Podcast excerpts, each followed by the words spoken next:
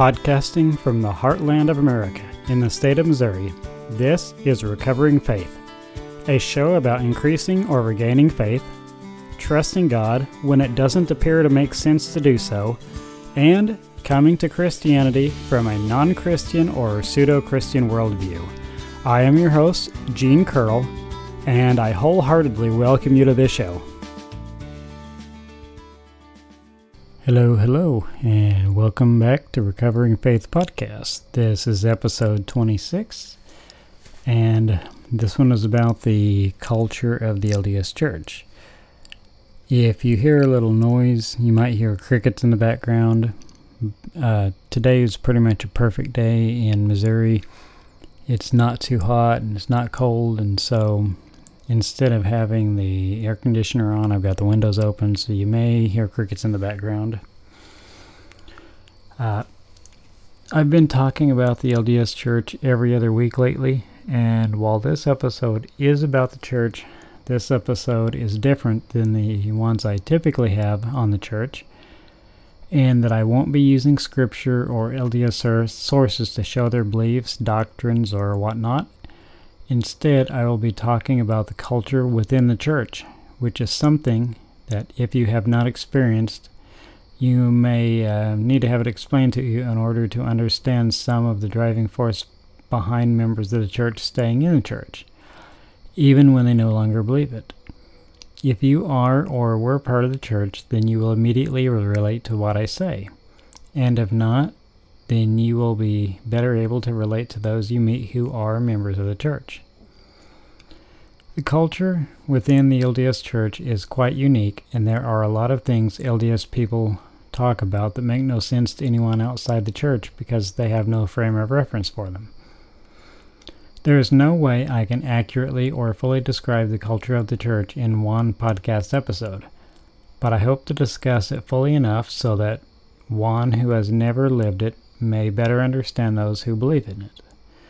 The culture within the church is so strong, so comforting, and so controlling that it makes it difficult for people to leave the church, even when they no longer believe it is true. Not to mention the fact that it often ruins family relations if a person leaves the church. There are a lot of people within the ranks of Mormonism that are only culturally Mormon, some of which are active in the church and some of which are not. A lot of LDS people consider those who still believe in the church but don't live it, especially if they drink coffee or alcohol, to be Jack Mormon. But that's not the true meaning of the term. When the LDS people were forced into a mass exodus early on in the church's history, there were some people, mostly in Iowa, who did not believe in the LDS teachings or doctrine, but sympathized with the people in their plight and helped them by providing them food, clothing, medicine, shelter, and safe passage. Those who were driving the Mormons out called those who helped them Jack Mormons, and some of them suffered greatly at the hands of the mobs as uh, thanks for their kindness to the Mormons. I was not raised in the LDS Church, as those of you who are regular listeners know, but I picked up the culture quickly and, in the most part, embraced it. Most people who were raised in the church like to brag about how many generations of their family was members of the church, and it is considered to be extra bragworthy if your family was among the earliest members, especially if they were some of the pioneers that made the trek from Nauvoo, Illinois to Salt Lake City, Utah. One time in church, in Sunday school class, everyone was bragging about their family coming out west with Brigham Young Brigham Young and Company. After a while, I spoke and said, Well, my family is from Missouri, so they probably ran your families out and drove them out of Missouri. People were shocked and appalled, and some people even audibly gasped. To say that my joke was not well accepted would have been an understatement. In all honesty, though, most of my family during that time period, and even today, uh, is and was from Missouri. And though I don't know for sure, I would not be the least bit surprised if some of them were part of the mob that drove the Saints, as they like to call themselves, out of Missouri. People who are raised in the church are taught from birth that the temple is their ultimate goal in this life and that it is the only way to attain all that God has planned for them. Little children learn the songs about going to the temple and also songs about following the prophets, which is what the church considers its leaders to be prophets. Virtually every LDS male is given the priesthood. In times past, people of color could not hold the priesthood or go to the temple, but that is a subject for another time. And before each priesthood rank is given, the young man or boy must have an interview with his bishop to determine worthiness. Young women have some corresponding progression in the church, but they don't have any leadership or any true responsibilities in the church like the guys do. And since I was not raised in the church and don't have any children, I don't know as much about the Young Women's Program as I do about the Young Men's Programs. All members go through many worthiness interviews, starting just before one turns eight and gets baptized. Worthiness is determined by the person's faith in the church and how well he or she follows all the rules. Everyone is expected to confess to the bishop if he or she has broken any of the serious rules, such as the word of wisdom, which prohibits coffee, tea, alcohol, tobacco, and drugs, or if they have strayed from any of the strict rules on sexuality. The LDS Church considers any sexual sin to be next to murder in seriousness, and I think it is fair to say that it is the most common area where the youth of the church falter. Unlike most Christian churches, which have the sacrament, the Lord's Supper, Eucharist, or whatever they call it, once or twice a month, the LDS Church has sacrament every Sunday except for stake and general conferences.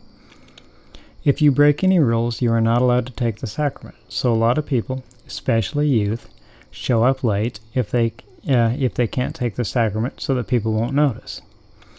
Because of this, a lot of people assume that anyone who shows up late is not worthy of taking the sacrament. In most cases, people will not notice or care if you don't take the sacrament. But in the LDS Church, everyone notices and silently judges you, imagining all sorts of horrible possible reasons for you not taking it. Mormons consider taking the sacrament to be like getting baptized all over again. Mormons are terribly judgmental, especially of other Mormons. But the farther you get away from the Mormon Mecca of Utah and Idaho area, the more normal the members are and the less judgmental they are. A lot of Mormons judge other Mormons for things that are not even against the rules, such as drinking caffeinated soda like Mountain Dew.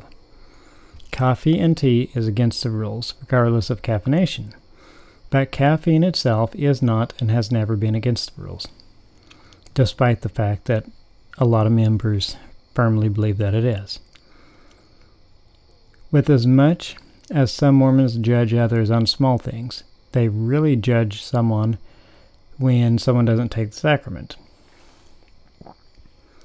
I had an occasion where I was not allowed to take the sacrament for a while, and some people in the ward treated me like I was some sort of a monster, and they wouldn't even look me in the eye. They wouldn't talk to me. And I later learned that they were spreading all sorts of unsavory and untrue rumors about me. Despite being commanded not to do so, a lot of Mormons love to spread rumors. The LDS Church has such strict rules on the sacrament that if a man or boy wears a shirt in any color other than white, he is not allowed to bless or pass the sacrament, though he is still allowed to take it. A man who is not allowed to give any blessings, or a man isn't allowed to give any blessings or do anything else pertaining to the priesthood if he's not wearing a white shirt. So, I used to intentionally wear a gray or blue shirt to church so that I would not be asked to do anything, even though I knew some people would judge me and think I was unworthy, and didn't want to be put in a position where I had to admit it. I was willing to let people judge me so that I could sit and relax and not be asked to do anything. I got tired of always getting called upon to do something every single Sunday. When I was a, uh, whenever a boy turns 12, he's ordained into the Aaronic priesthood in the office of a deacon. which is the lowest rank in the LDS priesthood. As a deacon, about the only official duties a young man can do is to pass the sacrament to the congregation once it has been blessed by one holding a higher priesthood. Both boys and girls, once they turn 12, may go to the temple to perform baptisms for the dead, where they will stand in as proxy for someone who died without Mormon baptism. When a young man turns 14, he is ordained to the office of a teacher in the Aaronic priesthood. As a teacher, a young man may prepare the sacrament and help pass the sacrament when there are not enough deacons. As a teacher, a young man may also go home teaching with his father or another Melchizedek priesthood holder, which is considered to be the higher LDS priesthood. Home teaching is a program in the church to ensure every house in the ward gets visited from two priesthood holders within the ward. Sometimes a man will go home teaching to a family and when he gets home his uh, from visiting his families, uh, his home teachers will show up at his house to impart wisdom or just to offer help if needed. Home teaching is stressed by the church as being extremely important. Yet, most wards have less than 50% home teaching rates every month. And even those numbers are not typically accurate because some men lie about whether or not they visited their assigned families. In case you're wondering, lying is considered to be a sin in the LDS Church.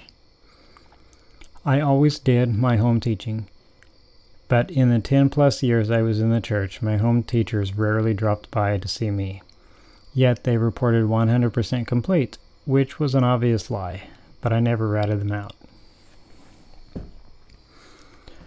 In addition to home teachers visiting uh, the entire family, Adult women get visited by a couple of ladies in the ward and is called visiting teaching. I was never sure why women got the double treatment, but to be honest, I never cared enough to ask.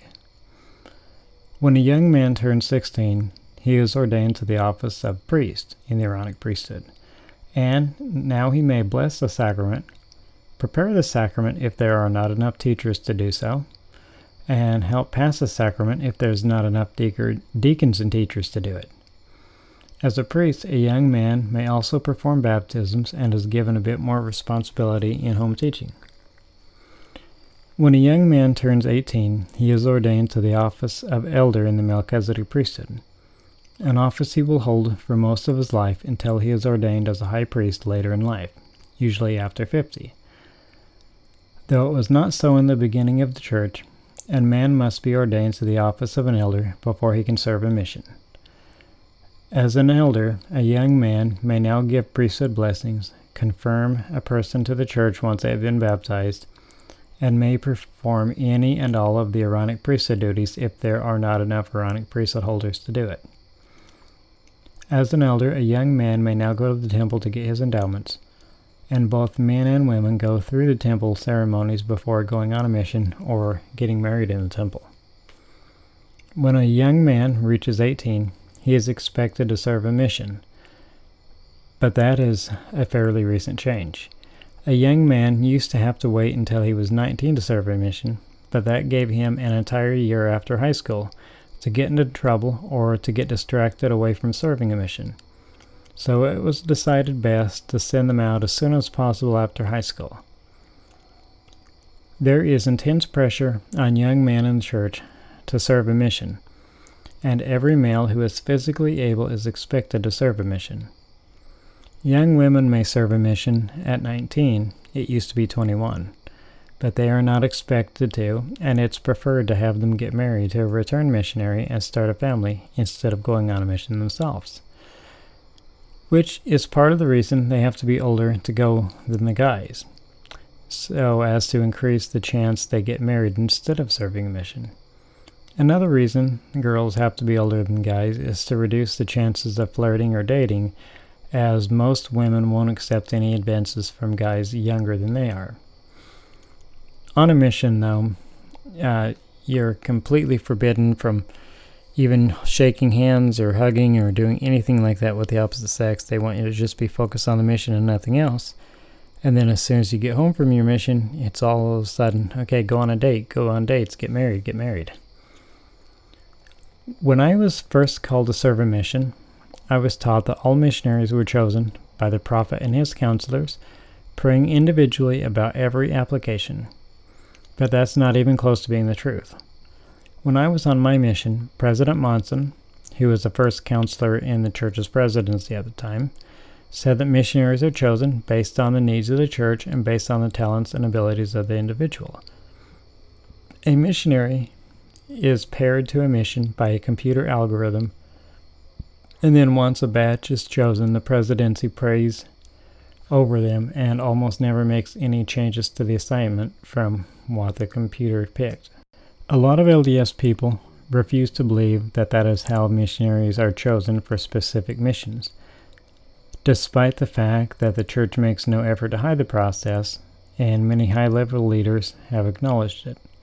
President Thomas S. Monson, by the way, later went on to become the prophet of the church when Gordon B. Hinckley died.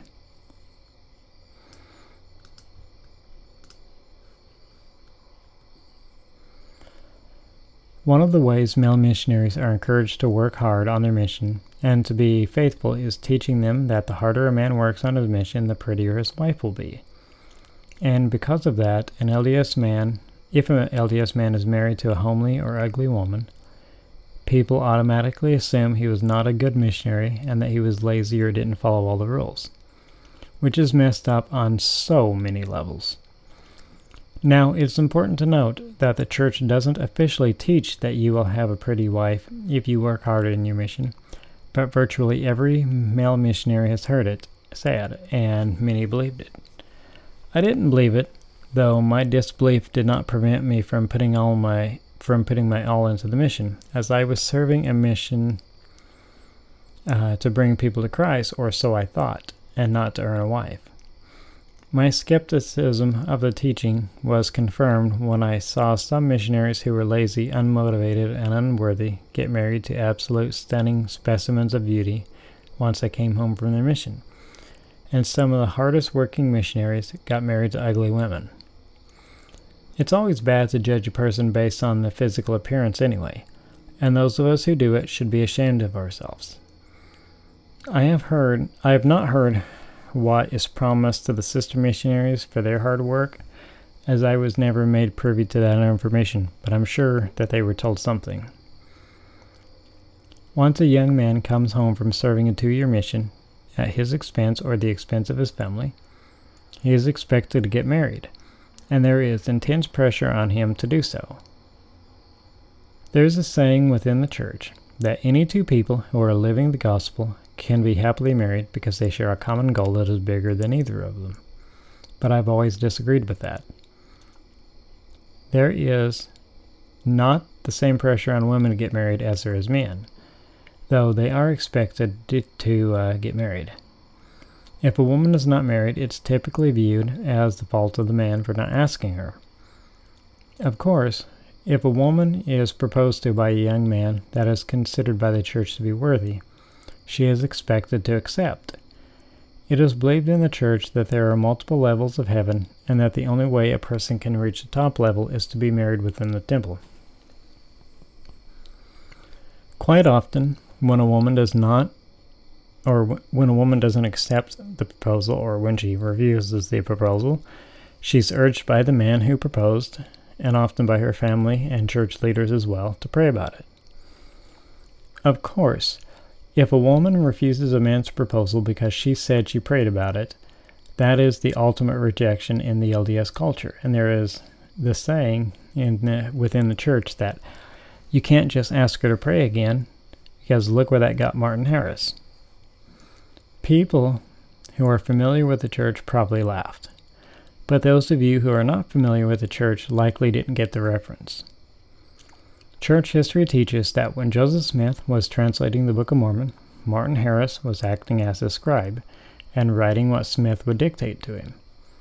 Martin Harris was to finance the publication of the Book of Mormon by taking out a mortgage on his farm, which was a business arrangement that his wife was not happy about. Mrs. Harris thought her husband was getting swindled by a young charismatic con artist and demanded that her husband show her examples of the writing so she could determine for herself what sort of work it was.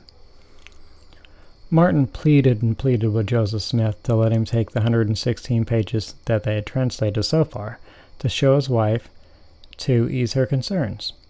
But when Joseph prayed about it, the answer was no.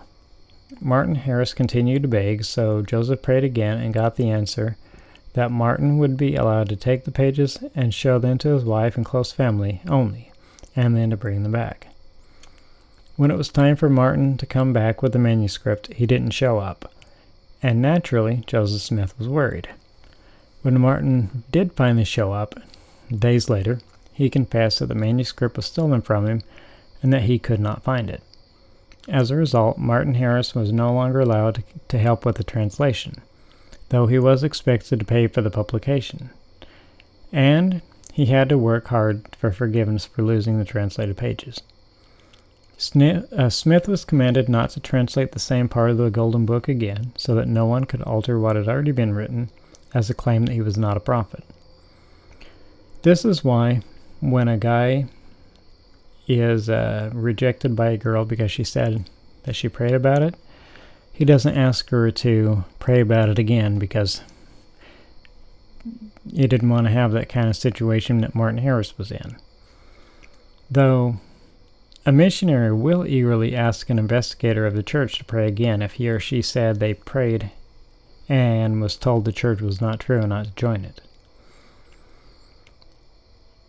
Almost as soon as the wedding ceremony is completed, other people, usually older people, will start badgering the newlywed couple as to when they are having children.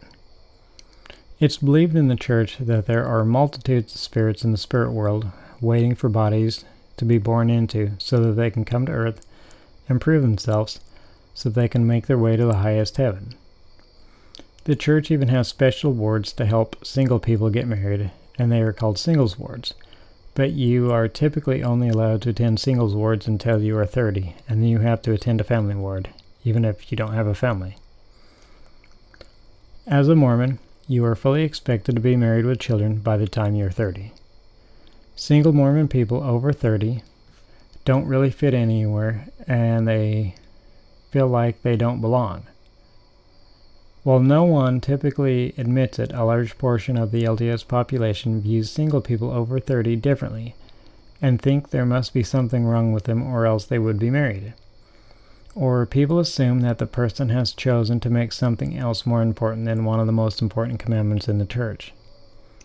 Either way, single Mormons don't feel like they fit in and they feel like they are being judged, and rightly so.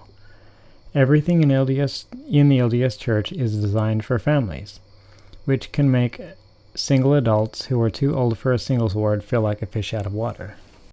The way the church is organized is a geographic area is designated as a ward, and the people in that area are assigned a specific building and time to go, and you don't have a choice which ward you're in. If you're single between the ages of 18 and 30, you have the choice of a family ward and a singles ward. But you don't get to decide which singles ward or which family ward you attend. In areas where there are a lot of Mormons, a ward may be a single neighborhood, or even just a few streets in a neighborhood. But in areas where there are fewer Mormons, the ward may cover many miles and several towns. Three married men are chosen from within the boundaries of the ward to serve as the bishop and first and second counselors, none of which get paid for their service. The majority of the positions in the church are not paid, and op- only the upper leaders get paid, though the church claims to be against paid ministry outright, but the leaders are somehow an exception to that rule. Virtually every person in the ward is expected to have a calling even if the bishop has to invent a new position so they have something to do. Part of the driving force to have everyone do something is people are less likely to fall into inactivity if they are responsible for something every Sunday. As a Mormon, you are fully expected to accept any calling given, as the calling is considered to come from God. Though the bishop and his counselors discussed it and picked the person that was the best fit or made up a position that would be a good fit for the person. One of the most dreaded callings is nursery, where you have to take care of small children for two hours every Sunday. It's a common practice of the church to ask a person to accept a calling before the sacrament meeting and then to sustain them by presenting them to the membership for a sustaining vote. Everything in the church has to be voted on, but no one ever votes against anything the church suggests, even if they don't agree with it, partially because it is assumed the church is always right, but also out of fear of being viewed as a troublemaker or weak in faith. There have been several occasions when I have gone to sacrament meeting and been completely blindsided by being sustained to a calling I was never asked if I was willing to accept and was not given any heads up about it. When we were asked to show by a raise of hands, I did not raise my hand to sustain myself, and I resisted the almost overpowering urge to raise my hand when they asked if there were any opposed to them giving me whatever calling it was. LDS services are three hours every Sunday and are separated into three one hour blocks. The most important meeting is the sacrament meeting, which is often the first but sometimes the last, depending on the ward and how many wards share one building. Unlike traditional Christian services, there is no preacher that gets up every Sunday and gives a sermon. On all but the first Sunday of each month and the semi yearly conferences, there are one or more people who were asked ahead of time by the bishop or one of his counselors to give a talk on a specific given topic. A topic is always given as the church does not trust members to come up with their own topics. And if you have ever been in an LDS sacrament meeting on the first Sunday of the month, you are well aware of the reason. The first Sunday of the month is called Fast and Testimony Sunday, or Open Mic Sunday as I like to call it. And instead of having prepared uh, talks, members of the congregation are invited to share their testimonies. According to the church, a testimony is always has to be about your belief in the Father and the Son and the Holy Ghost, but not in the traditional Christian Trinitarian view, and about the church being restored through the prophet Joseph Smith, and about the current LDS president being a prophet. Of course, this rule is rarely followed, and the meeting quickly goes into chaos and insanity and most people share about their travels or other random things. Most women who go up to the mic cry, sometimes so bad that no one can understand a, thing, a single word they are saying.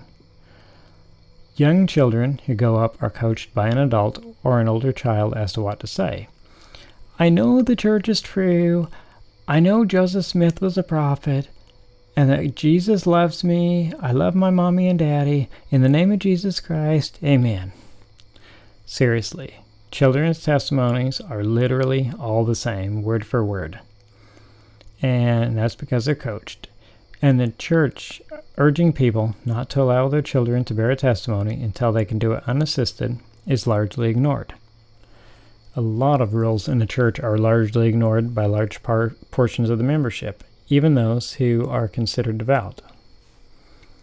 In every ward, there are the same group of people who get up every fast and testimony Sunday to speak, usually women, and what they say is rarely within the guidelines of what the church asks for, and they almost always cry as they blather on. Um, one of my brother in laws, he refers to uh, fast and testimony meeting as uh, as starve and cry meeting. One Sunday, I listened to a girl talk about how she wanted to kill herself because she was fat. And to the best of my knowledge, none of the leaders spoke out about her, spoke to her about it. And uh, you can probably hear the uh, life flight helicopter here in the background. I'm really close to a hospital, and like I said earlier, I have my window open. Anyhow, and on another Sunday, a man took the entire time to talk about birthing pigs. Talk about crazy topics that has nothing to do with the church. To make matters worse, the man who shared the pig birthing story had a leadership position in the ward. The reason it's called Fast and Testimony Sunday is because members are expected to start fasting on Saturday after dinner and not break their fast until dinner on Sunday. And they are to donate the money that would have been spent on food for the day to the church. This donation is in addition to the 10% of all income the church requires in order to be in good standing with the church and to be considered worthy. The other two hours during the LDS Sunday service are for Sunday school and priesthood and relief society meetings. Sunday school is always sandwiched between sacrament and priesthood and relief society. Where sacrament meeting may or may not be the first hour, Sunday school is always the middle hour. Sunday school is broken into youth classes based on age ranges, and the adult Sunday school class is broken down into two classes one for those who are new to the church or investigating it, and the other for everyone else. Go to any LDS church anywhere in the world, and their Sunday school classes will be on the exact same topic on these same Sundays, as it's decided by the leadership in Salt Lake City what will be taught. Children under the age of 12 either go to nursery or primary, depending on their ages, for the two hours they are not sacrament meeting. All members, regardless of age, go to sacrament meeting. The first or last hour, depending on the year, is for priesthood and relief society meetings. If a ward shares a building with other wards, which is typical, the time the church starts, as well as the order of the meetings, changes every year to allow all wards to cycle through and have the earliest and latest slots. Sometimes there are there are as many as 10 wards in a building, and there are services from 7 in the morning until at least 5 p.m. For the Priesthood and Relief Society hour, all of the ward members that are 12 years of age or older are separated based on gender with the males going to priesthood classes and the females going to Relief Society classes or Young Women's. For all Sundays, except the fifth Sunday in a month, all of the adult priesthood classes and Relief Society classes have the same lessons all over the world. On the fifth Sunday, the person teaching the lesson may use a talk from the most recent General Conference. General Conference is twice a year, May and October when instead of going to church, the members listen to the upper leaders of the church give talks the entire weekend, Saturday and Sunday. Whether you listen live or later on, every member is expected to listen to each and every talk.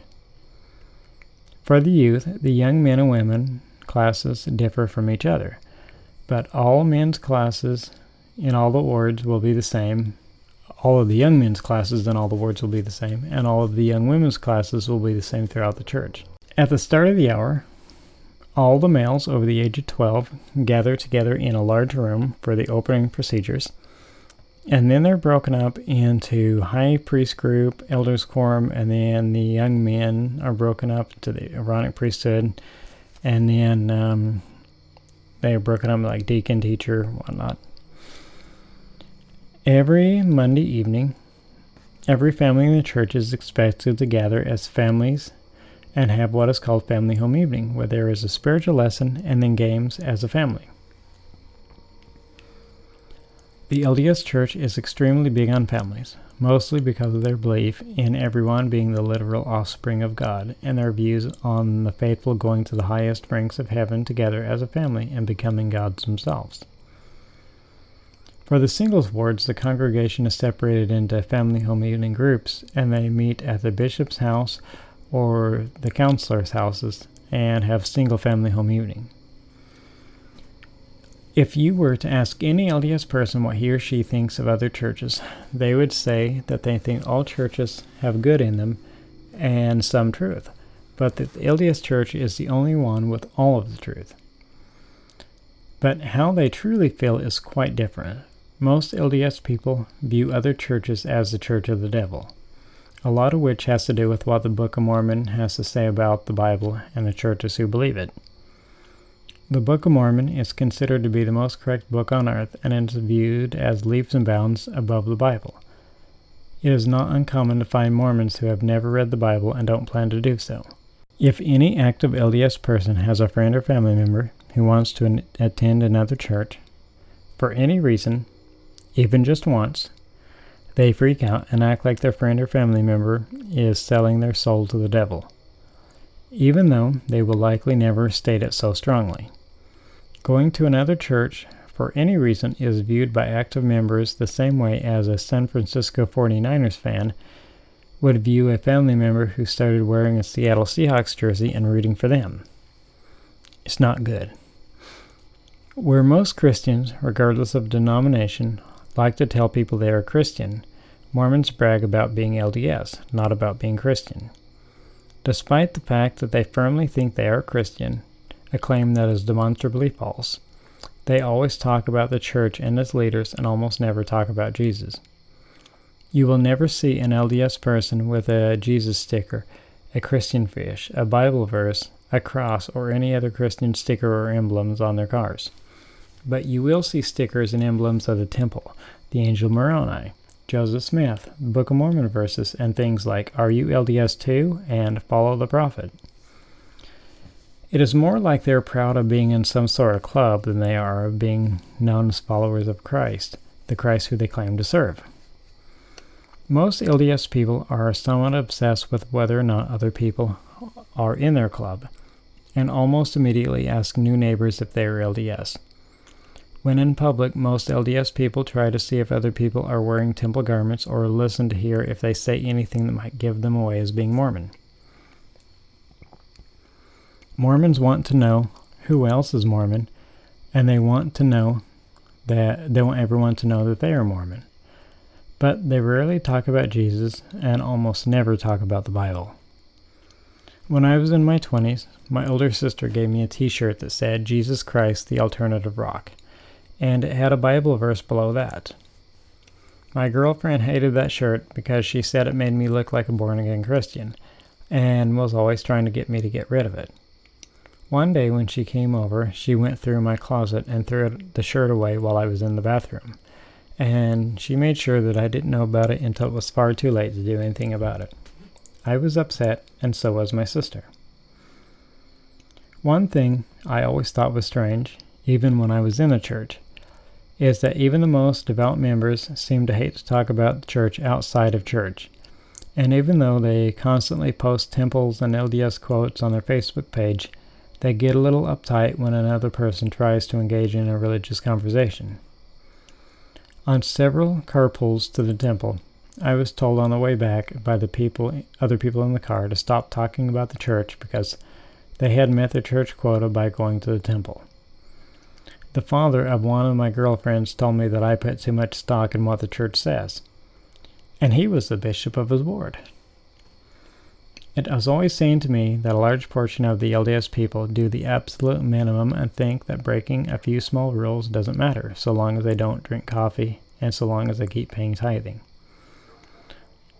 The church feels quite differently about it and teaches that you must follow every rule and that doing the minimum is not acceptable as only your best will give you any chance of exaltation. If you ask a Christian if they will be saved when they die, and they, res- they will respond yes, and a Mormon would respond in kind. But the term salvation means something vastly different to Christians and Mormons. To a Christian, salvation is the greatest thing we can hope for, and to be saved is to go to heaven and to be with God. Since Mormons believe that everyone who dies will go to some sort of heaven, they believe salvation is for everyone, even though not all heavens have access to God. For Mormons, exaltation is a goal, and exaltation is making it to the highest level of the highest heaven, where they have the chance to become a god someday. To a Mormon, what a Christian considers heaven is simply unacceptable. Another thing that is common in the church is to tell stories that are sort of legends at this point. In the Book of Mormon, three Nephites were blessed when Jesus came to the Americas after his resurrection that they would never die. And for those of you who aren't familiar with the story, in the Book of Mormon, there was this family that came over from Jerusalem, a man named Lehi and his family and after he died, his family broke up into two groups. The uh, one son, Nephi, was righteous and led some people, and the other son was Laman, and he was not righteous, and his group they called the Lamanites, and Nephi, his group they called the Nephites. Nephites were good, Lamanites were wicked. They fought back and forth for all these years. Finally, the Lamanites killed all the Nephites and um, the Neph- the Lamanites are the principal ancestors of the American Indians. Uh, but anyhow, uh, so the Mormons like to tell the story of a man who was arrested for rape, and he had the opportunity to attack a sister missionary, but chose not to. And when he was asked what changed his mind, he said, Are you kidding? Did you see the size of the three men behind her? The legend is that the three men were the three Nephites, still tooling around on earth waiting for the end days. Up until this year, when the LDS Church cut ties with the Boy Scouts of America because of their decision to become co ed, the church had a strong relationship with scouting, and most young men raised into church grew up to be Eagle Scouts. A while back, the LDS Church almost left the scouting program when they decided to allow gay scouts. I'm not sure if the church decided co ed scouting to be big, a bigger insult than gay scouts or if it was just the last straw, but either way, the church and the BSA have parted ways. The LDS Church is also big on legalism, like the Jews are and were. The church teaches that members are to do only church related things on Sunday and should not watch sports should not uh, do yard work, should not go to stores, should not go fishing or golfing, or do anything else that is not related to the church other than napping or visiting family members. I have known guys who would set their VCR to record Sunday football and then would get up really early before work on Monday so they could watch it before any of their coworkers could spoil it for them. Rules are super big, a super big deal in the LDS church but almost everyone has at least some rules they are willing to break and feel alright about doing so. The thing is, though, if you're saved by rules, then you have to follow all of them. Uh, the church is set up where they are not saved by grace, but rather they are saved by grace after all they can do, which isn't grace at all. If you are not doing all that you can do, then the church doesn't think grace will help you, which logically should make all Mormons follow all the rules, even the ones they don't like. Now, there is so much more to LDS culture, and I've just barely scratched the surface. But if you would like to hear more about the LDS culture or more about my personal stories within the church, just let me know. But for now, I guess that will be the about it for this episode. Uh, I'm hoping to get a uh, guest on either next episode or the one after. I'm trying to schedule it, so hopefully there'll be a guest. Uh, in the meantime, um, God bless you all and you uh, have a good week. Thanks for listening to the Recovering Faith Podcast. If you haven't already, subscribe so you never miss an episode. A new episode goes live every Wednesday. If you have questions, comments, have suggestions for a future episode, or if you would like to be a guest, you can contact me through my website, genecurl.com. Remember, it's gene, like the unit of biological heredity, and curl, like a curl on your head. Please leave a review on iTunes, Google Play, or whichever streaming service you use. God bless you and keep you till the next episode.